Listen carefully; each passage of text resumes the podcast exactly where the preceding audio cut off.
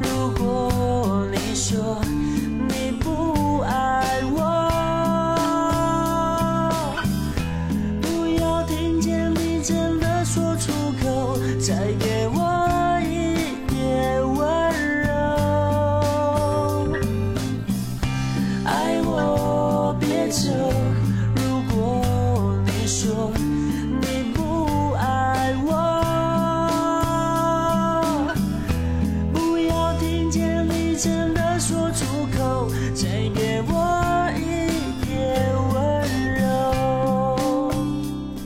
家好，欢迎收听汽车痴汉，我是八卦。我是广岛野猫，最近啊，又发现了一个挺有意思的这么一事儿啊，某德系品牌啊，这个叫破鞋呀，还是还是叫破破舍呀，这个牌子啊，人家呀给中国车主发了一封这道歉信。嗯，对这事儿我还真关注了。就破鞋这个牌子这个道歉信，咱且不说啊，他这个道歉信是有没有诚意，反正呢，就是他给的这个解决方案，我觉得啊是挺没诚意的。起因也很简单嘛，说缺芯片，但是在我看来啊，这个事儿啊，他做的那就不叫缺芯片，这叫缺心眼儿啊。哈哈哈，哎，你你把我词儿抢了啊！本来我也想说这个事儿的。哎，那那你再说一遍，那我还说什么劲呢？你都说了，我还说什么呢？重要的话说三遍嘛。哎呀，就算了，不说不说，你说完就得了，是吧？大家都听见就得了。反正啊，我我是看这事儿啊，是挺有意思。为什么说是有意思呢？就是这事儿的起因是怎么回事啊？据说啊，是在这个这品牌啊，它发了一款电车，然后在这个直播平台啊，就是介绍它这款车，搞了一个什么什么发布还是上市的仪式。哎，在这仪式上啊，好多这个他们这牌子的这车主啊，就在上面就留言了啊，人家据说还还屏蔽了，不让你留言。然后车主就能把这个自己的 ID 呀，就自个儿这个这个名字呀，就改成这个他们要留言这个话了，然后跟这儿齐刷刷的跟着刷屏，是吧？你你你你说这这谁琢磨出来这招儿？这事儿挺有意思的。直播的时候你就看吧，底下就各种各样的，呃，这个比如广州破鞋呀，什么什么西安破鞋呀，反正就是我就随便说啊，就是就是就开始刷屏，反正是这个话呀是出奇的一致啊，这队伍这叫一整齐啊，我觉得这仪仗队都没这。这队伍整齐，对，叫排好队，叫保持队列是吧？保持阵型。哎，对，你看人家那个品牌名也带个宝字嘛，都是宝字辈儿的嘛。好，宝字辈儿可不像话啊！这德寿保文明，别糟蹋咱们这好东西了。就说人家这个这个牌子呀，他们在这个直播活动的时候啊，好多人就跟着刷屏啊，就反映一个情况，反映的是什么情况呢？据说啊，很多车友买了他们的某款车，哎，这买这车的时候啊，当时。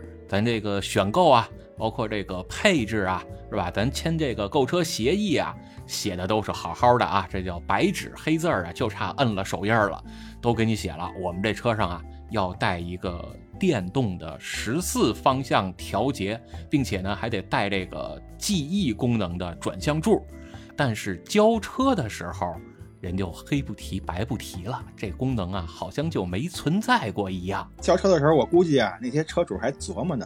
您不是说电动转向柱吗？这怎么看？这怎么叫手动啊？这玩意儿我又吃不进去电池。您这个让我好电动改手动了，你这配置一下等于给我降了呀？咱这个协议里边啊，购车合同里边写的清清楚楚、明明白白呢，你怎么交车的时候它就变了呢？您还不跟我提这事儿，事先还不告知，你这个太有悖于契约精神了。哎，后来啊，这帮人就就开始就琢磨，哎，醒过闷儿来了，说这不对呀。这野猫老师也说了，说这电动跟手动它一字之差，可是谬之千里啊，这不是一个东西啊。那咱就得找他们官方说道说道了吧。据说这配置啊还不老便宜的呢，就人这品牌那是高端啊。这每一个配置啊，包括选个颜色什么的，那都得是五位数起步。说这功能啊，也得值个五位数啊，得得值三三个五位数，三个五位数那就是三五一十五，不是这么算是吧？十五位数是吧？那可是一天文数字了啊，倒没那么贵啊，据说是三万多块钱吧，选这么一个功能。哎，你别看这三万多块钱啊，要不然就说这叫买的没有卖的精。人家卖你这功能的时候说是三万块钱，哎，等他要给你退货的时候啊，可就不是这价格了。人家说啊，说现在不是没这功能吗？哎，我们啊可以给你一些补偿。补偿是多少钱呢？就是两千到三千多块钱吧，还还不是现金啊，可不是现金，各位，据说是代金券。就拿这代金券啊，您就能在他们那个叫什么精品商店呀，是吧？你就可以消费。比如说啊，人那儿要是卖个二十万的东西，你就能拿你这两千多块钱往上着吧着吧。我觉着吧，这要是搁我身上，我去他那个什么精品店买一车模什么的，我估计这钱还勉勉强强够使。好，什么车模的，非得上他那儿买去呀？你是有多气迷心呀？不过我觉得吧，他这个要不说缺心眼就在这儿了。你说人家都买保时捷了，是吧？咱们不是说啊，买保时捷的人就怎么样，但是人家买保时捷的人，我觉得是真不差这两三千块钱呀。而且您给的还不是现金，不是说微信直接账就给我转过来了，给我几张代金券，这个券还得在指定的地方花，是吧？你这个这这事儿实在是办的呀，让人这个心里边不痛快。就是他这代金券啊，我觉得也是叫促进消费，是吧？你拿我这券，你只能在我这儿花呀，里外里还得是让我挣你这笔钱。哎，那咱们这儿是补两三千，那这要是在国外是补多少钱呀？呃，不好说，不好说，反正各地有各地的这个风土人情吧，是吧？也有不同的这个国情。你像人这个漂亮国呀，那地儿那咱就得好好的。这个叫贬低他们了啊，咱就得用这个叫站在对立面的来看待这问题了。人家那地儿啊，那人都生活在水深火热之中，那吃不饱饭也洗不上澡，是吧？所以啊，给人家那个补偿就得适当的象征性的提高一点。据说是能补个几百美金吧？几百美金，那不是一样吗？这换算过来，它不也是三四千这么个档次吗？哎，但但人那可是现金啊！你拿这个，你你出门找王大爷给你买两盒洋火是吧？买块橡皮，这都成啊！呃，对对对，洋火洋辣的，反正他们那儿都有卖的。是你你买瓶北冰洋是吧？燕京啤酒、大绿棒子，这都好使。啊那这车主肯定不干呀！那除了刷屏以外，他还能做什么呀？无非也就是幺二三幺五投诉呗。啊，是这这这投诉这个，咱咱就不懂了啊。反正啊，据说人家美国那边说了，说不光给这个现金补偿，将来啊还要把你们车上缺失的这些功能啊，这个配件啊，还得再给你装回来。哎，国内人家可没区分对待啊，国内人家可也说了，我们也要给你补回来啊。那这不是挺好的吗？其实这个事儿啊，它。也不是头一回发生了，我听说之前国内就有一些就是咱们自主的那种新势力品牌啊，也是因为缺芯片的问题嘛，说这个是什么什么雷达呀，这个具体的名词我也不懂，说装的时候呢也是因为缺芯片，这五个雷达就先给您装仨，剩下俩呢咱之后啊再慢慢给您补上，不也是这么干的吗？我觉得这么处理倒也还可以。啊，是这些品牌啊，就是你像一会儿是要咱要说这个叫什么小鹏是吧？还有理想，就这品牌，人家说补那可给你补了。就刚才咱说这个叫德系这大品牌啊，高端大气上档次这品牌啊，刚开始确实说给你补。后来好像好像也也也不怎么提这事儿了，你知道吧？就就说呀，要要跟德国总部啊成立一个专项组，我们要好好调查调查这事儿到底是怎么回事儿，是吧？是不是真的像这个这个中国这办事处这边说啊，说要为广大的车主着想，为了让大家能早点用上这车。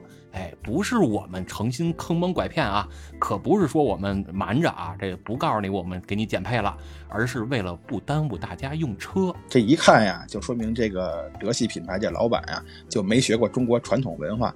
但凡您要是听过两段相声，您就得知道啊，这不能得罪主顾啊，这主顾都得罪干净了，这以后您在中国市场这还怎么混啊？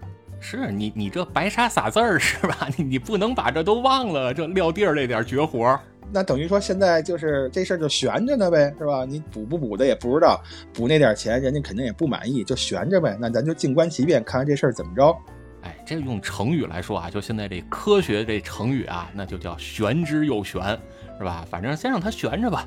然后看他们这个跟德国总部这调查项目组啊，看看成立之后有什么进展。反正啊，之前刚才你不也说了吗？之前咱国内有这么几个品牌，什么小鹏啊、理想啊，他们之前也是因为这个叫什么缺芯啊，就这毫米波雷达呀，就这东西啊，现在是供应不上了啊，有点这供不应求了啊，在车上就少了这么几个配置啊，这功能上、使用上也有一些问题。但是啊。你看咱国内自己品牌的这个叫自主品牌的这个应对策略，你看人这个理想，理想呢，人家当时啊是说，给你们几个选择啊，一共有仨选择，就是这些车主啊，要不然呢，你可以继续跟这儿等，哎，要不然呢，你就可以先把车提走，提走之后呢，咱啊将来这个配件儿我们这凑齐了，你还可以过来再装，我再免费给你补装回去，工时费什么都不收，哎，本来这就是欠你们的。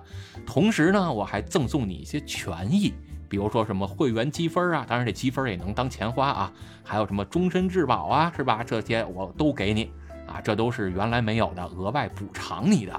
同时啊，还有第三个选择，就是您要是觉得我们这个叫信用不好啊，是吧？你想退车，那咱该退就退，连车带定金咱全都给你退，是吧？这是人理想出来的解决方案。哎，你看这多有诚意啊！说到这个破鞋这品牌啊，我从小哎也不是从小吧，从这个上什么时候上大学还是上什么时候开始，哎，就那个极品五叫破鞋之旅那那一款，我从那一款车啊就有一个梦想，我就想弄一辆破鞋九幺幺，你别回头啊！我这个梦想还没实现，你这破鞋就从中国跑了，消失了，你这这就完蛋了。反正我是觉得这品牌啊，就咱一般老百姓啊，咱也奢望不起，咱也买不起。那高高在上是吧？叫光辉照耀啊，咱咱是有点高攀不上。你看这个国产啊，刚才咱说了理想，还有这么一牌子叫小鹏，是吧？小鹏这牌子啊，人家也出现同样的问题了，也是这什么毫米波雷达这事儿。哎，他呢给你出了两个方案。一个方案啊，是要不然你就跟这儿继续等着啊，等着我们什么时候这个都配上货了，生产出来车了，你再来提车，啊。另一个方案呢，就是你也可以先把车领走，将来啊，等我们这配件供应齐了，你再过来装。但是啊，我还不能就这么昧着良心啊，就就这么坑着你，我也是在额外赠送你一些东西，什么功能啊，包括什么软件的使用啊。人家这不是俩方案吗？比刚才那理想那少了一个是吧？他还玩了一招。叫我默认呀，让你选第一种。你要是想选第二种呢，就是额外能赠送你一套软件这功能呢，是吧？咱就重新签一个这购车协议。就是人家甭管怎么着吧，这也是给你出了几种方案，就是这决定权呀，不是放在品牌方手里，而是提供了几套解决方案，让消费者可以自己来选。就这还都不成啊？就小鹏这俩方案刚拿出来的时候，反正市面上吧，这这这舆论吧，也把小鹏骂惨了。好嘛，就这样还骂惨了，我觉得这已经是挺不错的了。好，您看看这个破鞋车主，那现在您要是听见这消息，那叫什么？那个成语“欲哭无泪”呀！哎，不过话说回来了啊，我觉得你们家这个车企啊，就是你们这个家族企业啊，这个确实啊，跟人理想比是稍微差了一点点，但是这个解决方案也不错了。这这什什么叫我们家？我们家哪儿衬得了这个？我们家连这三轮车都不衬。巴老师小名不是小鹏吗？咱咱可没拿人广告费啊！你你这可不合适啊！这以后成成冠名了。那是郭小鹏吗？好嘛，你倒没说那郭小宝。这这时候你应该补一句叫“来吧，爸爸抱抱”，是吧？你看我都替你想到了，这便宜不占。我这主要是最近占你便宜占的有点多，你知道吧？你还知道啊？呃，实在是不忍心再占便宜了。是，反正啊，我刚刚才野猫老师也说了，说你看，就像这屁牌啊，就就这个叫破鞋呀，还是叫叫破舍呀，是吧？就这牌子，你要再这么干下去啊，我觉得可能离在中国混不下去的日子，这也就不遥远了，可以叫指日而待了。嗯，真是指日可待了。你这么干下去的话，我觉着吧，都不用长啊，这事儿处理不好，弄不好，他们直接就退市了。哎，是这么说吧？是退市吧？有可能保不齐的事儿，是吧？但是咱还是希望啊，这个别走到那一步。毕竟啊，人车还是挺好的车，是吧？能给咱国内的这个汽车用户啊多一些选择，也是挺好的事儿。嗯，是这个，我也是不希望走到这一步嘛。你最起码说，你要是现在突然一退，对吧？那现在买了这些车的车主们，这个权益谁来保证啊？你最起码把这个事儿处理好了，你别让咱们这个中国消费者吃亏啊，这是最正经的。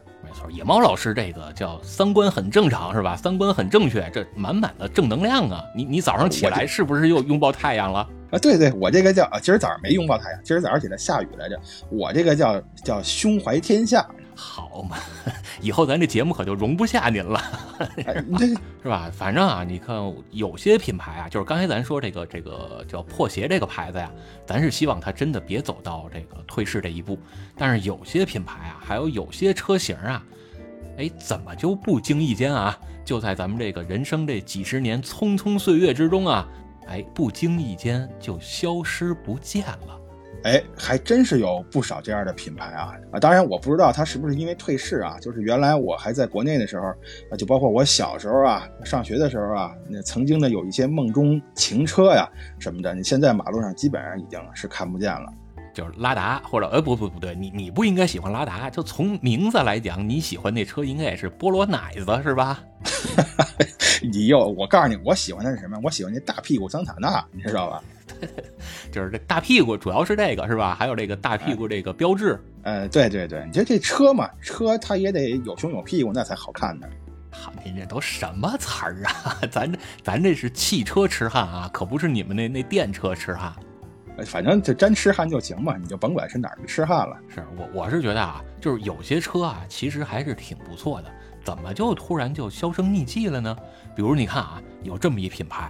我是从小啊，大概是九十年代初，我就家里家长啊，就是家里老家啊，就带着我逛各个车展，尤其是北京的。就是最开始啊，我印象中好像北京车展还不是现在这个天竺，也不是什么这个农展馆之类的，而是在国贸那边办过一次车展。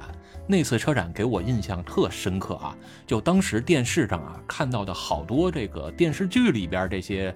呃，知名的豪车在那车展上我还都见到了，并且还都进去坐了坐。当当当然啊，这个占了点便宜，因为家里边有人是从事汽车行业的，然后认识人家那些参展的品牌，就带我进去坐了坐。你像什么加长的林肯是吧？然后屁股上带个小燕飞的那凯迪拉克五的，这咱当年也都体验过。就说这林肯啊，这加长这林肯啊，真是啊，就是在。小时候刚有印象的时候，你像看什么什么北京人在扭腰啊之类的，就是就是类似当时那个年代的电视剧里边，林肯这个牌子在我心里边那是高高在上啊。你一听这名儿嘛，亚伯拉罕林肯嘛，是吧？你一一听这名儿就他就是高高在上嘛。怎么怎么还有鸭脖的事儿呢？你看一看你就没读过什么书是吧？我对林肯这个车呀，一直印象就特别不错。就在我原来的印象里啊，林肯这个车，它可以说就是美国车的一个代表，算是美国车的扛把子，没有之一啊。咱不说这个什么什么之一，没有之一。在我心里，它就是最好的美国车，而且这也是我小时候的梦中情车之一啊。我就喜欢这看着方方正正的，你知道吧？主要是为了说说买车送鸭脖吧，你。那时候哪有鸭脖啊？那时候根本就没这东西。鸭鸭脖拉汉吗？是吧？但是你刚才说这个林肯啊，林肯，我我现在感觉他好像活得还挺好的呀。你还记得之前咱有一次啊，想聊飞机餐找的那个？姑娘嘛，就是在几年前呀，两三年前吧，就买了一辆林肯的 SUV。我亲自的去试乘了一下，没有试驾，我感觉还可以啊，它还是有点豪车的那个感觉的。但是呢，又跟豪车又不太一样在哪儿？你内饰看起来啊，还是比较简单朴素。你只是看它的外观，看它一些配置，好像是能沾豪车的边儿。所以我就觉得买这个车的人啊，他想低调。呃，或或者说他想个性，他比较能满足这种人的这个想法。林肯这好像现在还越来越不低调了，就是你看他那个造型设计啊，包括它那前脸啊，这就是我们说那中网啊，还有它那后尾灯是吧？那些设计其实还是挺独特的，就叫一枝独秀啊，跟别人都不太一样。你看现在好多车，它这个前脸的设计，要不然就是方方正正，要不然就是一个六边形，有的是上边宽，有的是下边宽，是吧？林肯它还就不走寻常路，跟别人就不一样。包括说，就是头些年啊，在街面上，我其实是越来越少能见到林肯这品牌的车了，但是在电视上看到的反而越来越多了。尤其是这个张嘉译老师，是吧？就是每次啊，伴随着张嘉译老师那个迷人的、潇洒的那个步伐呀，迈出来之后啊，就总能看到林肯的车型的身影。嗯，这个确实是电视剧里好像是经常能看见，但是啊，我在之前呀稍微的做了做功课啊，我大概看了看。你看，这既然说到林肯了嘛，说他现在这个车卖的也不大好啊，这个比较惨淡。我看了看，他能惨淡到什么程度？说今年这第一季度一共才卖出去不到两万辆车，那不少了。啊，这还叫不少了呢！我我怎么感觉你你像一些日系品牌车，你这一个季度你要不卖出去几万辆、十万辆的，这个都不都算不行了。有的品牌它一年都卖不了三位数啊。啊，是吗？您说的那个是不是叫什么帕拉梅拉之类的？你你你你净玩这 cobag，这可不行啊！你给我埋坑啊！我我我可没说啊，这这车都挺好，这都是好车。我反正什么都没干，我这叫什么巨石沉奏啊！我这个是。哎呦，反反正这个林肯这车吧，确实也有不错的车啊，就包括什么 MKZ 啊，这咱都不提了。我是觉得啊，林肯它这个叫 Navigator，就这领航员啊，这真是啊，叫 SUV 中的战斗机。哎，您等会儿，您等会儿，这 MKZ 这可不能不提啊！这 MKZ 我对它这意见可就大了。你要是说我对林肯有什么负面印象啊，这 MKZ 首当其冲。哎，我这成语你看用的怎么样？这多到位！行行行，那你说吧，说吧，这这个给你这个开麦的机会，你说吧，这个对 MKZ 有什么不满意的地方？今儿你就畅所欲言。我最大的不满意在哪儿？就是这个车呀，你表面上看啊，这好像是挺大个儿一个车，因为林肯这个车嘛，都知道嘛，这美国车它。什么特点？傻大黑粗啊，它就是图一个大。但是啊，我坐在里边，我这个个头也不算特别高，也就一米八多一点儿。但是我怎么感觉坐里边它就很像这个紧凑车呢？紧凑型的车呢？特别是后排空间啊，好，那叫一个感人呀！我坐里边，我跟前面那个座椅啊，就基本上就已经是贴上了，而且它那天窗还是内缩的。我这个个头坐里边，我要稍微坐直了，我都能顶上那个车盖儿你就说它这空间有多小吧？你看，你看，你不懂了吧？这又外行了吧？又露怯了吧？美国车，人家一直说啊，老美的车，尤其是老的那些美国传承啊，确实车是不小，不小是不小，人家可没说里边的乘坐空间不小啊，人家那整个车的尺寸大。但是你发现没有啊？它那个车型的比例啊。比如你看什么这个美国警车啊，老的警车特别爱用的那个叫维多利亚皇冠，是吧？之前咱群里边不也有人发这个照片吗？哎，顺便咱可以打个广告，是吧？进咱汽车痴汉听友群，您可以加我个人微信啊，S T I 数字八 G U A，一共七位，S T I 八 G U A，然后您这个给我们来个备注，写着汽车痴汉，我就可以拉您进群啊。广告到此结束，咱接着说这个群里边有人发这个维多利亚皇冠。这车呀，它这车型啊，这个比例啊就非常明显，几乎是三等分，就是里边的驾驶舱和乘坐舱是占了三分之一，发动机舱跟这后备箱也占了很大的比例。它不像咱一般这个大家理解的这种车，就是前边占的很小，然后我这个乘坐空间啊跟后备箱面积很大，它还不是。因为你像美系车，人家不光是车体积要大，它排量也得大，它排量要大，发动机就得大，那发动机舱它就小不了啊。啊，您说的这个好，是个绕口令似的，这个大那个大，我就 听了半天，我什么都没听见，净听见大了。对我，我这其实是一首忐忑，是吧？这个哒，这个哒，这个这个哒哒。对对对，你这就是这个大那个大，这个这个大，就这意思吗？可以可以，是吧？反正啊，这个这个美系车啊，我我觉得他们这个思路啊，跟别人也是不太一样啊，也是挺各色。另外一个呀，如果你要按现在人选车的这个标准来看啊，啊，人家确实里边也有个大屏幕，但是它那个屏幕啊，它没有触屏功能。我记得是没有触屏功能啊，就是你如果说用得惯或者你喜欢，哎，觉得这还行，这个有点复古的感觉嘛。我坐在车里啊，好像就回到了十八世纪的美国，是吧？这个也倒是还行，但是。多数人啊，可能对这个也接受不了。那觉得那直接触屏多方便呢？当然，对于我来说，这个不算缺点啊，因为我对车里这个大屏幕啊，我也是持这种保留意见，有也行，没有也行。我认识巴老师之后，就更坚定了，宁可是没有，你少来这儿干扰我驾驶吧，让我这个精神不集中。别分心，咱就踏踏实实开车。反正我对大屏幕是持保留意见，尤其是这个触屏，我总觉得你开着车哈，双手应该扶稳方向盘，老得让你拿一只手上那边指指点点的，这有点不像话。所以呢，我对这款车呀，大概就是这个印象。另外还有一个，刚才咱说的一个什么领航员是吧？MKZ 跟这领航员还有一点共通的。我觉得是什么呢？就是美国车的也是一个通病，就是你外观看起来啊，或者说你远观是可以的，但是这东西啊叫可远观而不可亵玩焉。我我估计你这叫什么爱莲说呀，是吧？哎，对对，你离近了一看，哎呦，这这看着挺豪华的一个。呃，车哈，这内饰看着也不错，它怎么细看就这么糙呢？这就是美国车的一个叫精神理念啊，人家图腾玩的就是这样，就是得叫不拘小节。你包括你看现在这个叫特速来啊，就这品牌啊，包括老的，你像什么小切，它这做工啊都有点这意思。比如说啊，你看这个什么什么车门板，或者发动机盖，或者后备箱盖，这两边这个缝隙啊，这个尺寸呀。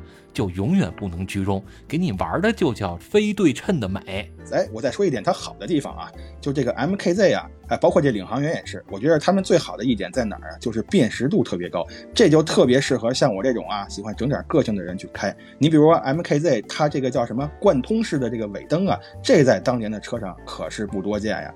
然后这个领航员也是开出来一看，好，这哪是汽车呀？这整个一坦克呀，这个。反正我是觉得他这领航员吧，人人家也号称是美系 SUV 御三家哦，这是好，这御还有御三家的事儿呢？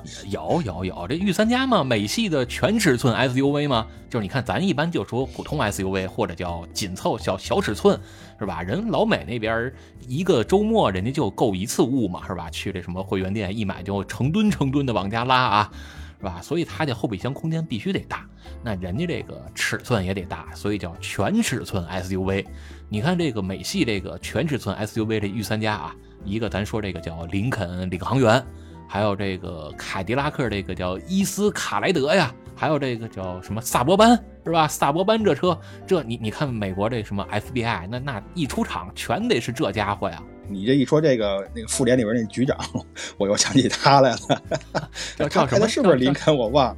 什么福瑞什么的？啊，对对对对，福瑞船长，福福瑞局长是吧？福瑞局长也是个独眼龙吗？嗯，但是反正你听你这么一说呀，我大概也能理解为什么你不太喜欢这种全尺寸 SUV 了。你看你现在这车，咱都这梗都快说烂了嘛，狗男女嘛。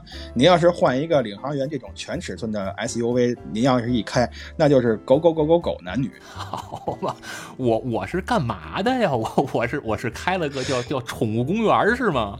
是吧？反正这个这林肯啊，这牌子我是觉得有点可惜，也是希望人家将来能越做越好吧，是吧？能在中国市场上见到更多这个品牌的车。还有这么几个品牌啊，也挺逗啊，就是这 PSA 集团啊，他们旗下的这么几个品牌。嗯，这比如呢？您举您就举例子说，你看这个这个 P 打头嘛，是吧？PSA 嘛，肯定得 P 打头啊。P 打头还能有什么品牌？那不就是叫标致吗？哎，标致这个车哈，我正经啊，对它印象也是特别的好。原来我在北京啊，就是还在广告公司工作的时候，那段时间我认识一个哥们儿，他后来换成雷克萨斯了。咱说他之前呀，开了一个标致二零六，这个车呀，就跟刚才我说那个 MKZ 就正好相反。你别看这车啊，外表看着它小，进去之后啊，哎，感觉这个空间还可以。这是一个。空间的问题啊，另外呢，坐他这车里，我感觉呢，你像什么隔音呀什么的，这个呃避震啊什么的这些啊，给我的感觉整体来说都是挺舒服的，就像是什么呀？就像是你看鲁肃说周瑜嘛，是吧？与公瑾交，如饮醇酒，不觉自醉。哎，坐他那车，我就有点如饮醇酒这感觉。就是这二零六这车呀，它内部空间有点像你们那边那 K car 那感觉，是吧？哎，对对对对，你别看它外观小，但其实内部空间是够用的。我觉得这个工业设计是可以给它高分的，给它个什么红点啊、蓝点什么的，我觉得都不过分。好嘛，蓝点是个什么东西？蓝点是修车工具啊！啊，是是，开个玩笑，开个玩笑，你当我真不懂呢？这是包括这个这个叫什么？它这它这空间啊，叫。麻雀虽小，五脏俱全。还有就是二零六这车呀，我是真心喜欢啊，我真的特别特别喜欢这个车。就是这车呀，开起来就有点类似于啊，过去一说咱北京国安这足球俱乐部，一一说这国安啊，就是三个字儿叫小快灵，是吧？这二零六就有点这小快灵这意思。嗯，对，确实是，确实是。这二零六，哎，这二零六，我我我听说还有还有敞篷版是吗？呃，敞篷版那个是叫二零六 CC，当年我们车会有一哥们儿就有了这么有有这么一辆二零六 CC，反正吧，这个下雨天儿他基本上不开敞篷，那这是废话吗？这不是下雨天开敞篷，那那是精神病院跑出来的那个人。是，反反正那车吧，这个还还是真不错。包括这个国内没有的二零六 RC 版本啊，就是仨门儿啊，这是正驾驶、副驾驶，包括后备箱三门版。这二零六 RC 这款车其实也不错，但是国内就几乎没怎么引进，是吧？然后咱咱就说这普通这二零六吧，这款车啊，就是你放在今天来说啊。依然是受很多人追捧的一个二手车，而且追捧它的理由啊，也是各种各样的。我听到的一个最奇葩的理由，你猜是什么？是什么？啊，人家在 WRC 上取得过好成绩啊。啊，是是是，这这说得出去，这说得出去，这都是叫光辉历史，是吧？二零六这个 WRC 的战绩，包括说这个三零七，对三零七后来取代二零六了嘛？但是我为什么说这奇葩呀？我说人家在 WRC 上取得好成绩，那跟你有半毛钱关系吧？您开那车，您也上不了这 WRC 啊！您在普通公路上，您也开不出那效果来呀！这这就是说是呃，这这就叫说什么？就是这车呀，骨子里有 WRC 的血统，我就相当于啊，我我买一卡罗拉，我就叫藤原拓海附身了，我必须在我车门上贴个藤原豆腐店自家用。啊，您这话就不对了啊！我买一串儿是吧？买一狗是个是个串儿，您告诉我说这狗有什么什么名狗的血统，这这就是那狗了。我这这狗狗脑袋上我得贴一个什么藏獒啊，什么这个边牧啊，我就贴一这个，这这就当纯种狗养。这藏獒不成，你你你可以贴一个前田利家。对，这狗的这事儿你还没忘呢？忘不了，忘不了。前田利家小名叫狗剩啊。哎，但是二零六和三零七这个车呀，你不光是我自己的驾乘体验会比较不错啊，我身边的朋友啊，就普遍对这两款车，呃，反应都挺好的。而且呢，这在大马路上也是常见呀。这怎么最近几年它就突然就不行了呢？最近几年，你没觉得国内啊，就是这个叫买车啊，刮起了这么一阵叫时尚风啊？你你看我现在这用词儿特别严谨啊，特别小心翼翼，我都不敢说这是刮起了一阵歪风邪气，这这是刮起了一阵叫叫时尚风。必须得买 SUV，就是你发现啊，这个标致这品牌啊，人家也是紧跟时尚潮流。过去啊，都是叫买轿车，用你那话说啊，叫叫买卧车。国内之前没没来过二零五，但是其实你要说标致真正是在 WRC 上有了好成绩，是从它的二零五 T 幺六开始的，后来是二零六是吧？然后三零七啊，还有这个雪铁龙是吧？包括雪铁龙的塞纳啊，这都是挺好的车。啊，但是为什么现在就就卖不动了呢？因为现在都得买 SUV。你看这二零六，然后二零六之后改款出了一个二零七，是吧？三零七不也有个三零八吗？就就稍微改款一下，这都不成了。你中间只有一个零，这显不出你的江湖地位来。你得把它拉长了。就得变成什么二零零八呀，三零零八呀，哎，这底盘也高了，车也变长了，这才能受到广大人民群众的喜爱。这确实是啊，您就说刚才那三零八，我觉得它确实也这个改版它没什么诚意。我听过我一哥们这么说啊，说这三零八我我去看去了，看得见的地方啊都不一样，这看不见的地方啊都他妈一样。就这玩意儿，你说你你我买了它，我觉得我我都亏心的了，我都觉得我那钱还不如打了水漂呢。就是他们其实挺爱玩姐妹车这一块的，就其实世上这世界上这些叫成熟的汽车品牌啊，都挺爱玩姐妹车这一块的。包括你看标致跟雪铁龙是吧？早年间咱刚才不说这二零六吗？雪铁龙就有一个它的姐妹车叫 C 二啊，就是你你把这个雪铁龙的 C 二跟标致二零六放一起啊，不看车身颜色的话，你只拿肉眼围着这车绕一圈这么看。你很难发现它有什么区别。不过啊，我其实对标致这个品牌还是心存好感。另外呢，我个人感觉啊，它可能说你要是从中国退市啊，或者或者说呃这车越来越少，这可能也是暂时的。你为什么呀？这您也说了，现在买车刮起了一股时尚风嘛。那这法国品牌，这法国人他最讲时尚啊，是吧？那你这个汽车设计上稍微加把力，我觉得将来可能啊前景还是不错。那对，人家那有有句老话说了吗？叫“时尚时尚最时尚”，是吧？后边那半句怎么唱来着？我都不知道您这歌是哪儿来的。咱这有年龄差，我这一零零后，你别老跟我说这个。这就是你们零零后流行的歌啊，叫什么什么金麦郎？哎哎，金麦郎好像是个方便面，是吧？那个那个那个叫叫什么叫庞麦庞麦郎是吧？啊，这反正就是麦郎嘛。啊，但是你说这法系车啊，还真是挺浪漫，它这个设计挺有意思。你像我有一朋友啊，淘了一辆二手的 C 五，开起来感受也挺好，外形啊，包括内饰设计啊，都挺别出心裁。还有这个 DS 啊，是吧？咱国内好像翻译成叫 D 爱诗啊。就就就你看人家这个这个这叫什么叫叫英译汉还是这个法译汉这工作呀，这相当到位啊。D S 就叫 D 爱诗，就是 D S，包括我们院里还有一个 D S 三，哎，这小车也是啊，就是怎么看怎么那么秀气，就那么可耐。这也就是我为什么喜欢呃法系车的这么一个原因。就是你看啊，好多人觉得你在日本是不是喜欢日系车？确实啊，这日系车咱也不能说不喜欢，但是跟法系车一比啊，就总觉得日系车你外观也好，内饰也好啊，甚至就是说它的性能也好，这怎么就老是感觉少了那么点内涵呢？所以你要说真是要玩造型设计，要玩浪漫这一块儿，甭管是外观还是内饰，不得不向人法国人佩服啊，得得给人竖个大拇哥。你看这有这品牌啊，人家这个外观设计，要么就老气横秋，要么就太时尚、太先进，一般人现在还接受不了。比如你就看，咱就说有这么一个品牌啊。叫阿库拉，阿库拉那不就是讴歌吗？哎，那就是讴歌，就是讴歌，是吧？这牌子好像有有年头没在大街上见着了吧？包括他们这 4S 店，现在也也是叫硕果仅存了。哎呦，您别说在咱们国内了，就我在日本这边啊，在大街上，我来了十年了吧，总共见过这个讴歌呀，我估计不超过十辆。呃，最近见的一辆还是两年前啊，就是在我搬家之前，在我之前那个家楼底下停了一辆。我看那个样儿啊，看那个胎压，看它那个胎，我估计也是好久没开了。这这说得出去，说说得过去，说得过去。因为阿库拉人本身也目标群体也不是日本啊，人家也是为了北美嘛，就是这些叫汽车发达国家，是吧？人家是是给那边的人设计的。你国内呢也是有好多人就沾了光了，是吧？能弄着这么个阿库拉。早年间啊，我记得是零几年的时候啊，反正肯定是二零一零年以前，我一哥们儿就在阿库拉的 4S 店上班，然后没事儿就上他那儿蹭工具，跟那儿洗洗车什么的，是吧？然后包括他们那个 4S 店呀。还有什么免费的可乐呀，免费的冰激凌啊，而而且啊，那冰激凌还得是哈根达斯的呢，这这都是早年间的事儿了。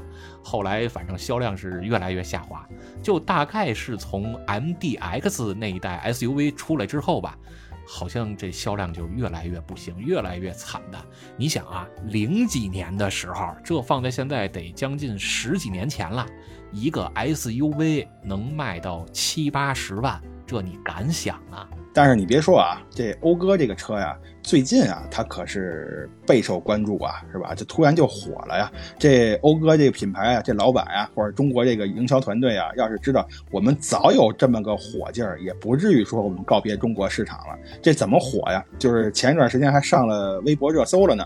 啊，这个新闻是这么说的，标题是“讴歌将告别中国市场”。你说他火的这条玩意儿，别给您老气出个好歹来。是吧？这这什么呀？就就靠这个能火是吗？就靠就靠退出中国才火一把？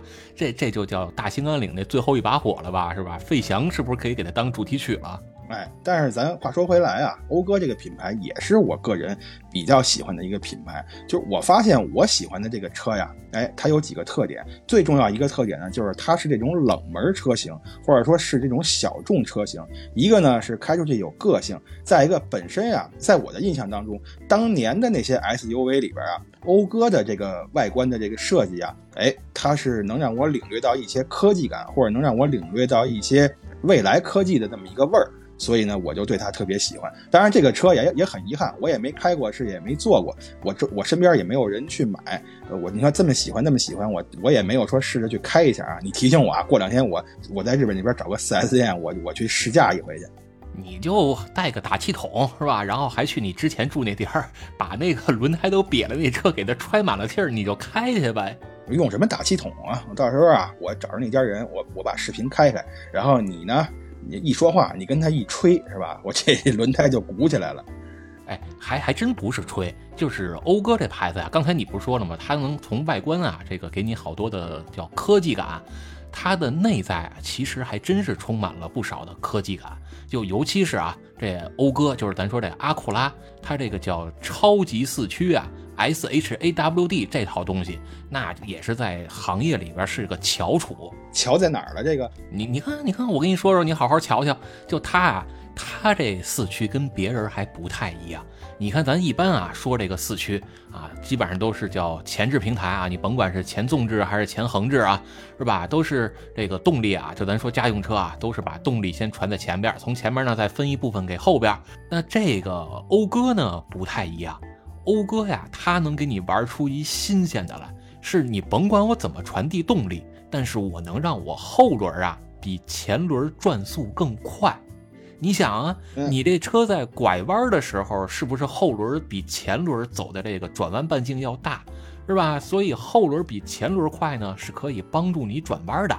这操控是吧？你你你琢磨琢磨，这你开起来那不爽啊？嗯，这确实是挺爽的，这我还真没没研究过。反正我就觉得吧，讴歌这个品牌啊是挺可惜的。你看它刚开始进入中国市场的时候啊，确实啊这品牌认知度太低了，就根本没什么人知道。说你这个车标一看，你说本田不是本田，说个说美国队长不是美国队长，这什么玩意儿？这个呃都没有人认，而且它卖的价格又高嘛。但是后来啊，人家讴歌还真是啊，就是为了。这个打入中国市场嘛，也是尝试推出一些国产版的车型，生产一些更符合中国人喜好的这种车型，想争夺这个市场，并且呢，确实也取得了一些成绩。但是啊，这实在是不行，它这个品牌认知度实在是太低了，就等于是从零开始嘛。你突然进来，而且你已经给人留下这么一个先入为主的印象了。你说你再想打一个反击战，来个咸鱼翻身，哎，人家不能叫咸鱼了啊，你想来个鲤鱼跃龙门，我觉得这就太难了。其实国内啊，还是能见到一些比较冷门的讴歌的车的，因为有些车啊，当时从日本进口是进不来的，只能从美国进口。那从美国进口呢，就不再是这本田的牌子了，它在美国可能就挂了讴歌的标了。比如你像国内有一些呃玩收藏的啊，玩这个老车收藏的，什么 S 两千是吧？还有这个 NSX 啊，这都挂的是阿库拉的标。啊，你头头些年吧，这大概是两年前，我一哥们儿他的那个改装店开业，然后我们好多人一块儿上他那儿聚一聚，他那儿就来了这么几辆车啊，也是给他撑场面的，都是不错的朋友。一个就是这个 S 两千，还有一个这 NSX 啊，就是这挂着本田呃挂着阿库拉标的，就是那老款的 NSX 啊，就是塞纳帮着调教的那款。得了，这塞纳调教了半天，白调教了，弄了半天也没用。是，然后包括说这个日系的其他几个牌子啊，你像刚才咱说这个是讴歌，是吧？那同样还是号称这个日系叫，呃，北美品牌高端的御三家，是吧？一个凌志、雷克萨斯，一个这讴歌，还有一个叫英菲尼迪啊，Infinity，哎，这牌子我觉得也是挺可惜的。头些年好像有个消息吧，说这个英菲尼迪啊，人家人家站出来认清了自己的这个叫形势啊，认清了当前的形势，人家自我有一个清晰的认识，说我们啊给自个儿降半级，是吧？我我们不再说自个儿是豪华品牌了，我们说自个儿是半个豪华品牌，或者叫二线豪华品牌。其实早年间英菲尼迪的车我真是挺喜欢啊，就包括什么老的有这个叫福卡呀。还有后来这个 G 二五跟 G 三七，真是啊，开起来那感觉啊，真不一样。就它啊，首先，比如你看，咱们现在一说这个车，都得要什么？我得要有动力，是吧？我得要有操控，我还得要有高配置。但是你看，这放在十年前，你你像这些车啊，V 六发动机，六缸还不成，人还得是 V 型六缸，而且呢，人不带涡轮，人家天生就是这么的孤傲。不要涡轮，人家就是叫自然吸气。这转速表啊，转速表这红线啊，直接就奔着七千多转就去了。现在一说什么八六 BRZ 是吧，二档七千三，然后就能干它。当年人家这车，人家都红区都已经是七千五了，是吧？也没人提，人家还带拨片换挡。前边这个悬挂呢，人用的还是叫双叉臂悬挂。你你看，咱之前咱之前聊那个。聊那驾驶乐趣那期的时候，咱不是说了吗？这双叉臂悬挂，这叫天生的孤傲啊，是吧？这就是孤星啊！再加上后驱，然后你再说人这个配置啊，大屏幕，BOSS 音响，就是这一切的一切啊，都那么好。唯一的缺点就是来的太早。你要说说这些专业的东西啊，我肯定是说不过。但是您要说从它这个市场表现来说啊，这我还稍微有点研究，因为之前呀、哎，我喜欢讴歌嘛，对吧？这英菲尼迪刚来的时候，哎，我也是感觉，你看英菲尼迪这名字一听啊，就挺高大上的，而且最开始我都不，我都甚至不知道它是日本车，我以为它是欧美那边过来的呢。但是啊，咱说实话，这英菲尼迪来到中国之后，还不如那讴歌呢。讴歌好歹人家还有高光时刻，这英菲尼迪是一来了就是首战就失利，来了之后就一直啊这个销量就抬不起来，不但是抬不起来，还一直往回退。这玩意儿你这实在是坚持不住啊！你看现在中国啊，这么多人买车，这么多人想要这个车。无论如何，那人口基数这么大，无论如何您稍微卖卖，您也不至于活不下去啊。你说它就是卖不出去。我是觉得啊，英菲尼迪其实有点叫迷失自我了，包括这讴歌呀，还有一会儿咱要说到的其他品牌，我觉得都有一点迷失自我，被现在这个社会上大家选车买车的这些呃方式吧，或者说看重的点吧，有点给。带跑偏了，就是你发现啊，英菲尼迪包括尼桑，原来他们的这种高端的轿车主打的是什么呢？就是那种叫绅士或者叫西装暴徒，就是我我既能秀肌肉，既能有力量，同时我还很沉稳，还很稳重。比如你看这个叫 Skyline 系列，是吧？大家可能都知道这 R 三四啊，就是保罗沃克的那个 R 三四啊。就出自于 Skyline 系列，它既是一辆非常好的家用轿车，同时又有非常好的操控跟性能，在这样的基础上，这个车才能被大家所认知、所接受，也是被大家所欢迎。那你看，从 G 二五，包括 G 三七，再往后。它越来越往豪华、越来越往尊贵上去发展，反而有点丧失了年轻人更喜欢它的那种运动上的精神。哎，你说这个我是大大的同意啊！就是这些车啊，就包括刚才你说的西装暴徒嘛，呃，我这个脑子里第一个反应出来的人就是那个汤姆哈迪呀。是吧？他演的一些那个穿着西装的暴徒啊，这就是他的这么个形象。但是我反而觉得啊，这种车它发展到现在啊，倒不是说越来越往尊贵发展。当然这个是没错的啊，这可能是人家的一个表面现象。但是我看起来这个车呀，它反而是想去追求现在年轻人喜欢的这个方向。可是呢，追求完。追求完了，本来是个硬汉，追求成二椅子了，就是那个吃个桃桃好凉凉，就这感觉了，你知道吧？好，您您这词儿都都没法解释，什么叫二椅子？正经来说啊，你说这话都太难听了。正经来说，那叫 two chairs。行行行行行，对，这这什么意思啊？就是你看它这个车里边豪华不豪华？豪华，但是呢，它失去了这种硬朗，就会感觉是什么呢？哎，它就像是一个玻璃宫殿一样。你看着好看，你真用的时候呢，反正啊是也能用，但是啊这东西您就不能深究，那您就不能给它加力，稍微加点力，稍微一深究，稍微的给它研究的深入一点，它就没法看了，就是这么一种感觉。而且怎么会感觉这车它是越来越软呢？不是说这个悬挂软啊，不是说这个避震软，是失去了原来那种在设计上也好，或者各方面也好这个优势了。就是这西装暴徒现在只剩西装了，是吧？里边那哥们儿就没没肌肉了，变成小麻杆了。哎，不是，不光是这样，里边那哥们儿是没肌肉了吧？外边他西装没了，穿了一个大花裤衩儿，是这么一感觉。我我我听你说这有点像二手玫瑰呀，咱别别隐骂，这不行。这个不是二手玫瑰是真不错，因为因为我是属于这种叫叫比较有病的人，不都说了吗？你要没病，你能爱听二手玫瑰的歌吗？我我是自认为我有病，我是挺爱听他们的歌的。哥们儿，你玩车玩车有啥用啊？是玩车有啥用啊？你看人正经玩车的是吧？咱咱就说这个三菱，三菱可正经是玩车的吧？你你看它从轿车，从拉力赛，然后再到越野，再到工具车、面包车，哪个行业它不给你玩成叫拔得头筹？最后玩成什么样？玩成现在都都在中国都玩不着了吧？都看不见它了吧？你看，大家可能都知道这个，一说三菱就轿车就是叫蓝色。是吧？或者早年间叫凌帅，啊，一说为什么凌帅大家那么那么耳熟能详呢？是他有 WRC 的血统，这就这就跟你刚才说那二零六是吧？跟买二零六是一个道理。为什么买凌帅呢？是因为啊，这个车有 WRC 的血统，当年是 Lancer Evolution 是参加 WRC 的，跟斯巴鲁有千丝万缕的这个叫关系吧，俩人这个好基友，也是亦战亦友。但是咱说早年间啊。在斯巴鲁还不用易豹参加拉力赛，而是用力狮参加 WRC 的时代，三菱用的是格兰。格兰这车当年在国内也卖过，卖的还是不错。可现在呢，这些车也见不着了，包括它的那个带四驱版本啊，就是 V R 四的那个格兰，还有你像就就是一说这车你就特熟了，就三菱那面包子，那个那个绿色那个叫德利卡对对对对对绿绿色那德利卡是吧？原来我们单位还有一辆那德利卡呢，开起来真的比金杯强不少，但怎么就大家接受不了呢？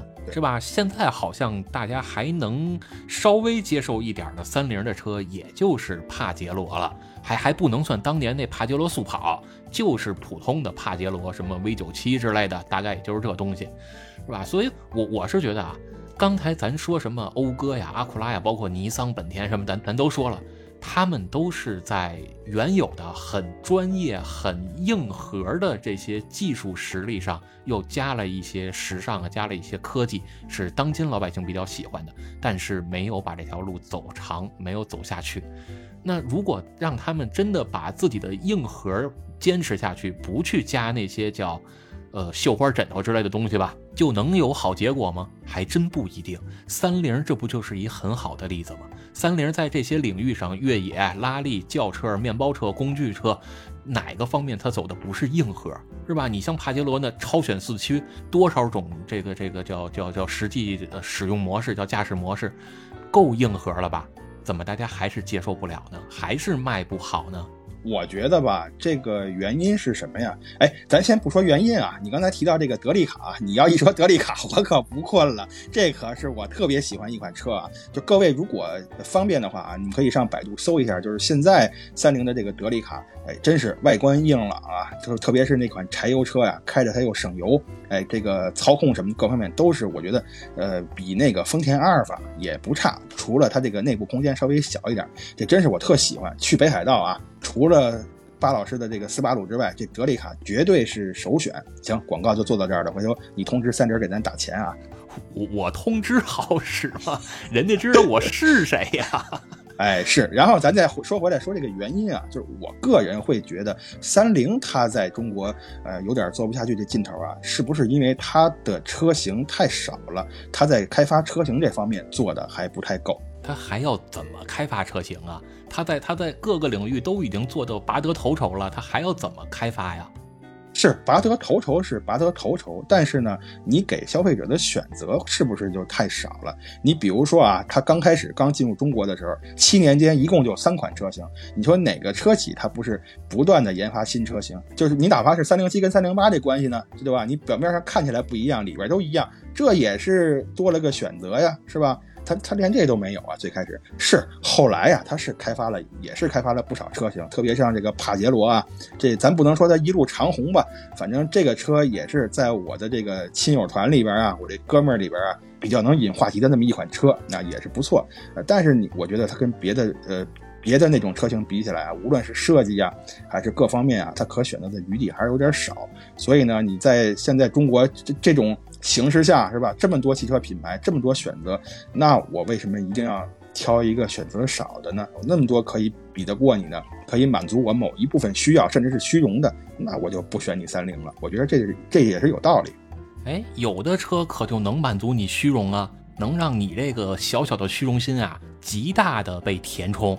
比如你看，就是这个叫 Suzuki 啊，啊，对，Suzuki，Suzuki 这满足什么虚荣啊？我当年那个事儿，我我记得我跟你说过啊，我去一哥们儿家，我这哥们儿他媳妇儿是是跟他闺蜜呀住在一个小区，走到她闺蜜那他们家那车那车旁边啊，我那哥们儿就说说你看。这就是她闺蜜她爷们儿新买那车，我一看，我说这这不就是雨燕吗？我说她那她那个男朋友是不是个儿不高啊，长得一米俩仨是吧？你买这车，这也太不爷们儿了。我当时还对她是这印象呢，一米俩仨像话吗？又没有日本血统，能长成一米俩仨也挺为难人家的。但是你你要说这雨燕啊，我就真的啊，在我心里我就认为雨燕这车是挺能满足大家虚荣心的。为什么呢？因为很多人啊，就是说。说这个虚荣的理解是不一样的。有的人觉得说我这个叫时尚，或者我外观特别好，或者我品牌特别高大上啊，这个是能叫虚荣，或者说啊，能能让我在别人面前啊展示出叫高人一等的这种感觉。我不一样。我的认为是说，这辆车它本身它的技术实力，或者说它的硬件、它的内核，什么发动机啊、变速箱啊、底盘啊、操控啊这些设计，当然还有什么安全之类的啊，这些设计设计的好，那才是叫我懂车。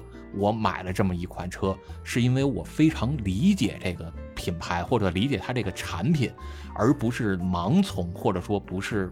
只看表面文章，这是我理解的叫懂行的人的选择，是吧？所以我就为什么特喜欢雨燕这个车。你像当年啊，这车也是啊，有点号称叫小快灵这意思。你别看车不大，内部空间可不小，而且这车开起来啊，你你说在什么瑞斯之类的跑起来那也是柔柔的，一般的车可都还追不上这车。包括当年。玩这个改装啊，这雨燕这个车那真是一把好手，改装配件相当丰富，改什么风格的都有。对你要是这么说啊，这个铃木这个车，我其实印象也挺深的。就是在当年呀，我甚至有一段时间觉着啊，这个铃木已经占据了中国汽车市场的半壁江山了。这是我个人感觉啊，它不是真这样。为什么这么说啊？你看当年的像什么奥拓呀，是吧？那北斗星有这车啊，还有这雨燕呀，还有这维特拉，就这几款车，就包括之前还有什么吉姆尼呀，什么这个天宇啊，在大街上是经常能看见。而且这个车呀。给我印象好在哪儿？因为它车比较小，那它开起来比较灵活。你像北京啊，这个路况也不是特别好，有的时候你要是进个胡同什么的，是吧？你开太大的车它也不方便。哎，你开一小车，它既方便呢，还能省油。哎，这个是特别特别吸引我的一点。但是啊，咱话说回来了，哎，这个铃木啊。是也是挺可惜，我觉得就是它可能啊也不太适合现在的中国市场了。在哪儿？现在这些买车的人啊，一个是刚才像巴老师说的似的，叫注重时尚潮流，这是一个；另外一个呢，重点啊是大小。哎，现在好像是越来越多的人把买车的重点放在了我要买一个大车。那铃木它的优势是是在小车上啊，你比如说在日本这边的好多 K car 就是铃木的嘛。是吧？它在小车上，它它没有一些特别能拿得出手的大车的车型，所以呢，我觉得它要是它面临这种退市的命运啊，也在在中国也能说得过去，也算正常。反正铃木确实像你所说啊，就是它的优势还是造小车。你像刚才你说的什么奥拓呀，什么吉姆尼啊，是吧？这吉姆尼也越野一把好手，人人家至少人能通风报信儿啊，是吧？你你你这车现现车了，我拉不出来你，我我能去通风报信儿，找大部队呀，让大部队过来给你拉出来，是吧？然后包括你说这个奥拓，奥拓其实当年真的是好车啊，只不过就是这一手好牌，让让某些品牌吧给给打。的稀巴烂，这这车当年带四驱版本，那也是玩拉力赛出身啊，也是跟拉力赛场上能见到的东西，那也正经来说，那叫好家伙的东西啊，是吧？还有像刚才咱说这个雨燕，雨燕啊。他后来啊，官方认识到了，就是国内这帮人都爱拿雨燕去玩改装，去玩竞技，去去跑跑赛道什么的。后来还单独出了一个叫运动版，叫性能版雨燕，叫速逸特，是吧？英文翻译过来叫 Swift，其实就是雨燕，只不过他他给你音译过来了，叫速逸特，六档手动，然后里边的内饰要多惨有多惨。但是人人家这个这个把把这叫什么造车的成本啊，包括研发成本啊，全用在这个车的性能跟操控上了。六档手动，然后什么踏板儿，但全是金属踏板儿，座椅也是半桶式的，包裹性非常好的座椅。然后避震器啊，什么弹簧啊，平衡杆啊，包括刹车呀，都跟传统的雨燕是不太一样的。但就这么好的车啊，也是叫好不叫座。当年我在车展上看着这车的时候，那叫爱不释手啊。然后我就问这车展的这帮销售，这车有人爱看吗？人家呀冲我摆摆手，压根儿就无人问津。惨到这个程度，那那几天吧，我是第二天去的，告诉说啊，这一天半我是第一个坐在这车里就不愿意下来的。人家品牌方是不是看见你都感激涕零了，恨不得送你一辆？就这这还算好的呢，你知道当年就是零几年的时候，我看车展，我到那儿好多车啊，我都给人跪下，你知道吧？都给人销售顾问都吓一跳，这哥们儿怎么了？其实我是趴在底下，我看人家那个避震设计呢，就是它这个，你像扭力梁啊，它这个连接点是靠前啊、靠后啊，包括它这个弹簧啊是带不带密度啊，密度向上还是密度向下呀？我看它这些设计细节，琢磨这些呢，人家不知道啊，以为我这干嘛呢？看那一车要跟这行如此大礼。哎，这就是我最佩服巴老师的一点。人家去车展看什么呀？都是看那小姐姐去了，看车模去了。咱巴老师去车展，好，那真是啊，这个趴在地上匍匐前进，就为了看人家这个设计，这不容易，这叫匠人精神啊！是，咱俩差不多是吧？咱俩差不多。我我去车展，我是看车的群体风光，您是去看那模特的。哎，行行，换换个话题，换个话题，咱咱不说雨燕了，成吗？咱换个话题。你说到这个 铃铃木啊。现在啊，现在我我做功课的时候啊，我大概还做了一下访问。就现在对这个铃木啊，普遍评价比较好的，或者说还比较有感情的一款车，就是刚才咱提到了一句，提了一句，咱没细说，就是这个维特拉这个车型，呃，也是一款 SUV 吧，啊，这对它的印象就是非常非常好。这个也是，呃，现在。国内很多人呀，心心念念的，可能还想来一个这二手车什么的，可能也会再买。哎，这这款车我不知道巴老师你对它了解不了解？呃，维特拉我觉得还一般。说实话，维特拉我真的对它感觉一般。但是超级维特拉，我觉得确实叫好家伙，实在实在好家伙。哎，这超级维特拉是哪年的车呀？呃，有年头了，应该是零几年吧，好像到一零年还是一二年就就彻底消失了。应该是零四零六年左右吧，这这车当时是进来过一阵儿。就是为什么说这个超级维特拉更好呢？我就因为因为年头太长了啊，我可能有点记不清了。这个超级维特拉呀，在我印象里，好像首先它是带大梁，然后是带传统的四驱，就是越野车那套四驱啊，可不是 SUV 的四驱，因为它是带低四功能的，就是低速四驱这个功能的，所以它正经来说，它不能算 SUV 了，它应该叫 ORV，算越野车的门类。可是你看它在越野车的门类里边啊。它这外形设计，那真是叫这不走寻常路，就是人家都是叫硬汉，都是外形设计特别硬朗。你像什么霸道、普拉多是吧？或者像刚才咱说的这个叫 V 九七、V 九三这种这种，呃，帕杰罗，它还不一样，它是外形设计的特别娘炮，你知道吧？就如果 如果你不了解这车吧，你可能以为它就是一二奶车，但其实这车特别硬汉，骨子里特别硬气。这我听说呀，它是去年呀还是前年，它又出了一款新款的这个维特拉，好像跟你说的这个印象就不一样了，就是它在外观设计上啊，已经变得硬朗很多了。那是，但实际上你你在看它裙底风光呢，感觉就就有点这个叫软脚虾了。哦，你怎么你怎么老惦记着看人群底啊？你这看点正经的，群底这才是正经的呢。你不得看看它这个底盘啊，什么下摆臂啊，是不是给你换成塑料的了？人不就靠这个呢吗？是吧？现在这帮网红不就得看你这个叫下摆臂是不是塑料吗？你这油底壳是不是叫工程塑料？不就得靠这个才能火吗？对对对对对，人人不管你黄下质量是是高是低，反正下边是塑料，这肯定是不行。哎，对，就也不考虑什么叫叫使用环境是吧？使用场景，包括这个什么耐用度啊，包括什么成本啊？哎，成本人还真考虑，人家就跟你说了，说这工程塑料就是比这个金属的就便宜。你想塑料多少钱一斤？这金属这这铝合金材质多少钱一斤是吧？人家给你算这账，行吧行吧，反正我是看了网上那个图啊，呃，最新款的这个维特拉，我觉得还行。我猛的打眼一看呀，会给我什么感觉呢？哎，这这不就是拉宽了的吉姆尼吗？但是再一看，确实啊，它没有吉姆尼看着那么的硬朗，会稍微的柔和一些，但是呢，也绝对不会说。达到一个刚才你说那个娘炮的那感觉，就跟我刚才说那几个二椅子呀，那就区别可就更大了。啊，我觉得整体来说还是可以。如果这个车呢在 SUV 里边啊，如果你让我选，其实它也是能列进我的备选清单的。我觉得，是吧？咱咱咱咱咱再说说这个国内的品牌吧，就是这自主品牌。自主品牌啊，我也觉得啊，真是有些品牌挺冤枉的啊。比如什么品牌挺冤枉的？比如就这个这个叫奇瑞呀，是吧？奇瑞这牌子，我觉得就挺冤枉的。奇瑞这个牌子挺好的呀，你比如像什么分不清前后那奇瑞 QQ 是吧？这令人印象深刻呀。您您您就别提这 QQ 蜜这事儿了啊！这就哪个品牌当年没走过弯路是吧？你你还不允许人走弯路了？嗯，是，当然这是开玩笑啊，咱正经说，奇瑞这个品牌啊还是不错。它有一款车叫瑞麟嘛，我听说在这个纽北啊还刷出成绩来了，八分五十六秒，这个成绩还是相当不错。哎，我要说的就是这事儿，我我就是想说这事儿呢。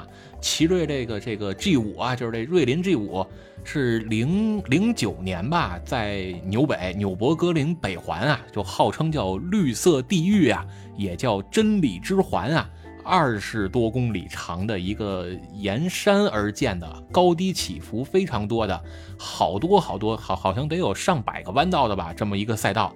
跟那儿刷成绩，那个赛道啊，其实是早年间 F 一也跟那儿跑过，后来因为太恐怖、太难了，就不在那儿玩了。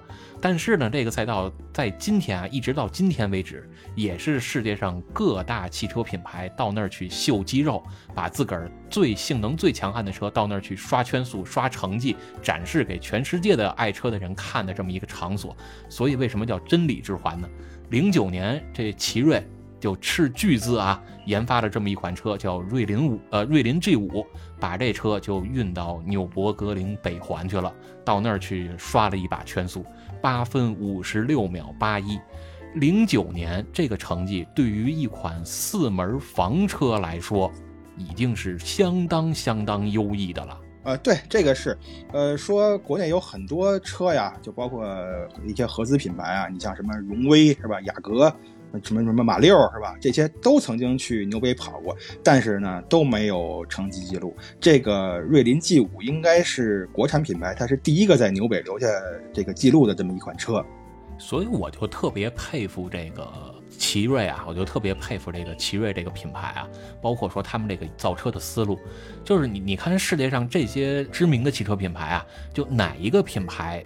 他能把自己的优秀的技术实力展示在大家面前，不是通过在赛车、在竞技运动上取得好成绩的呢？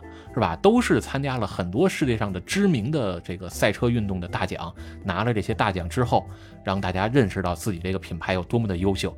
人家奇瑞就那么早就已经看到这一块了，包括像现在的这个叫领克是吧？包括现在这个领克，那不也是吗？就一直称霸着这个叫世界房车呀，一直在称霸这个赛场。就是通过这些方式啊，让大家看到说我们这个厂，我我们这个品牌，我们造车技术实力，包括用心水平，那都是相当高的，跟其他的这种庸脂俗粉啊是不一样的，要跟他们划清界限。但是你看人家这么好，这么用心造出来的一款车，把这么大的成本，咱说的成本可不是说造车成本啊，而是说它的研发成本。比如说，我调教这辆车的底盘，这完全靠的是一堆对于汽车工程、对于底盘工程有相当深厚的功力的这个了解的人，他们得天天开这个车在不同的路面上去给你琢磨，我这个弹簧是多硬一点还是少硬一点，是吧？我避震器的这个这个阻尼啊，里边的油啊，我到底应该怎么设置？人家调的是这一块的东西，包括我这四轮定位，我的角度是多一分还是少一分？就玩的这么精打细算的东西，这些成本人家给你全都投入进去了，但是造出来的车又如何呢？市场上能接受吗？嗯，我觉得确实，你这么说的话，奇瑞是挺冤的。就是你看，原来我也是啊，就是我为什么不太喜欢某些品牌的车，就是我感觉啊，呃，咱实话实说啊，咱这个痴汉也讲究实话实说，我会感觉它呀，山寨味儿挺重的。你比如说，我买一阿迪达斯是吧？你给我发一阿比巴斯，你这这我东西，这我穿不出去啊！这个东西，你要是明确告诉我这是假的，或者说您要您您要是明确告诉我这是另外一个品牌，你起一个不太相似的名字，对吧？您是没蹭人家那热度，哪怕差一点，这我能接受。所以你看啊，像瑞麟这款车，它这车标长得跟那个宾利差不太多。如果放在以前。我就一定不会关注它，我会感觉它山寨味特别重。但是你了解到它背后的这些故事之后，你就发现，你像山寨味重啊，什么车标是不是学谁，这些真的都不重要。重要的是你这个车开起来之后，是不是能更有乐趣啊？对吧？你是不是啊更能符合你的什么驾驶习惯呀？你开起来是不是更舒适，或者说更能符合你要求之类的呀？哎，我觉得这些反而是更重要了。所以你从这个角度来看，奇瑞挺冤的，他不应该就这么早就夭折了。是，但是你看啊，就虽然奇瑞这么冤，是吧？冤来冤去啊也没用，就是还是有人啊叫前赴后继啊，就跟眼瞎了一样，就看不到这么多前辈在这坑上边踩过的雷。主要我觉得还是宣传的问题。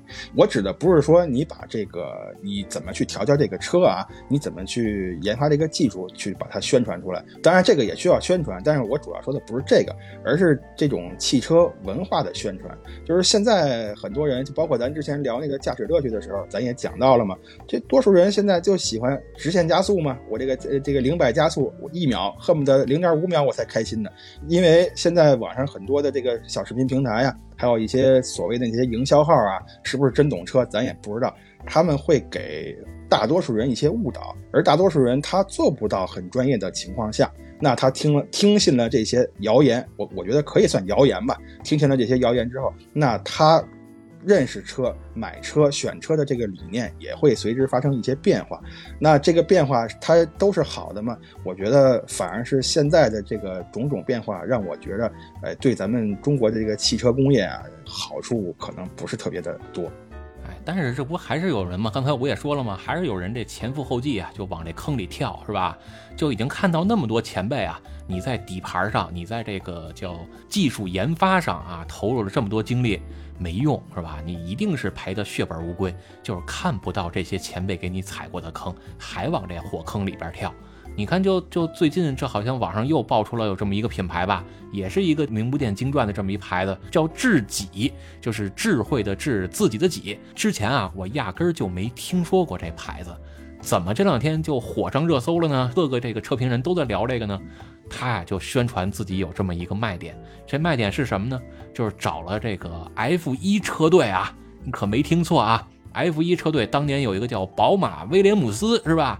人家呢，这个智己啊，就把这威廉姆斯这团队的人给请来了，去负责调教自己这款车的这底盘儿。你说这得花多少钱，花多少时间，您就调出这么一款车来，就真能将来卖得好吗？是吧？你把钱都花在这地儿上了，你你不说拿着钱，你弄点大屏幕，弄个全景天窗，多弄几个喇叭。是吧？你把这灯做的好看一点，把这包括车里边你弄点氛围灯，你多弄点这个，这不实在吗？谁能理解你这底盘上你的良苦用心，是吧？你你说你这品牌，你胆子得有多大？咱先不说威廉姆斯这事儿，刚才你聊到这个智己这个牌子，我我为什么笑啊？你要是不跟我说他这是品牌名儿啊，我以为您这犯了大舌头病了呢。智己请来威廉姆斯调智己的智己车，我以为你说自己没说清楚，说成智己了呢，是吧？所以所以你看这名字也挺逗的。我我是觉得啊，就是咱们国人可能对于汽车的理解还没那么深入啊，这这也情有可原。毕竟汽车进入中国，走入寻常百姓家的年头也没那么长，大多数人啊还是在经历人生中的第一辆车的阶段，他没吃过好的，他他只能从外观上来判断，是吧？但是呢，你看我身边啊，很多人在买第二辆车或者第三辆车的时候，他就能通过第一辆车的经验。来给他做出一些指导意见了。就我要知道了，这车我不能光图大啊，我得买这个车开起来的感受要好一些的，就是这个随动性啊，或者说我拐弯啊，这个空单能不能让我得钻，是吧？包括说我停车的时候，这车太大了，停车位不好找，至少人家能认识到这一点了。包括说这个不能迷信某些什么品牌啊，也得看这车实际它的这个做工啊、用料啊，包括日后的维修保养啊，方方面面都得考虑到。但是你要说什么具体再往深了说啊，说什么操控啊，说这个车的专业的什么性能方面呀、我觉得还为时尚早。哎哎，巴老师啊，我这儿我先说好了啊，我这不是砸你场子啊，我这真是有这么一疑问，我得问你一下。你看咱今天聊这么半天，它怎么没有德国品牌呀？德国德国品牌好啊好啊，你你看咱一上来咱不就说德国品牌了吗？德国品牌这都是好样的，谁敢说一句德国品牌不好，那那谁就是大佐。您您您不已经成了大佐了吗？不是这德国品牌它哪儿好啊？它你你琢磨呀，是吧？就是你看啊，人好多品牌，人家都是琢磨这车啊，就研究这车它得怎么设计、怎么研发。这德国品牌啊，人家不光研究这个，人家还能研究你中国人的心态。就是好东西啊，都得用在你看得见的地方，比如什么内饰，它它一定不能得用硬塑料，一定得是软塑料，叫什么叫搪塑工艺啊？还有这个座椅啊，什么这个材料啊，什么呃皮革呀，是吧？仿皮呀，然后这桃木内饰啊，是吧？你听这词儿，这都多有年代感，是吧？你还就桃木内饰啊，包括什么座椅缝线呀，就人家都得给你做的特别的地道，人家也琢磨了。说这个这个老百姓买车，这个不光刚才咱说这内饰啊，外观也特别讲究。所以你看人家这外观设计，为什么都得给你玩俄罗斯套娃这一块呢？有钱人他买车出门坐车，他得特别低调，是吧？他不能露财，这叫财不外露，财不露白。老百姓买车呢，就是得得让别人看出来说自己是有身份、有地位的人。所以啊，这老老百姓买的车就得跟这真正有钱人买的车外观一看得差不多，猛的一看就跟那两百万买个帕萨特，哎，就就那意思。这买车的人他心里得多敞亮，得多痛快。哎，你别说，你倒给我开辟了一个新的商机。赶明儿啊，我实在没得干，我我上德国我去教他们《资治通鉴》去，这全是研究人心态的。还有你刚才说一个什么？那个桃木内饰啊，这词儿原来我听过。我第一次听的时候，我还纳闷呢。我说：“您买一车，您是为了开呀？您不是为了拿它做法事辟邪吧？你干嘛非得非 非得用桃木啊？你这我是不明白是怎么回事。”哎。那咱这么说啊，有没有混不下去的德国品牌啊？就在咱们中国。你看，你看，要不然就说你这就就要属猫的，就撂爪就忘的。咱之前不聊过吗？那个叫叫宝沃呀，是吧？B B B A，人家多一个 B，这宝沃呀，这这品牌这不不挺好吗？挺好。那它还能算德系品牌吗？呃，两说着吧，两说着吧。反正有人说它算是吧，有人说它算，至少人自个儿品牌的人，人家说它算德国品牌。但是你甭管它算什么品牌吧，反正它现在在德国还是在中国都 有点混不下去了。哎，这这还是人性没研究到位。你等着我去给他教《资治通鉴》去吧。对对对，你教教他腹黑学吧。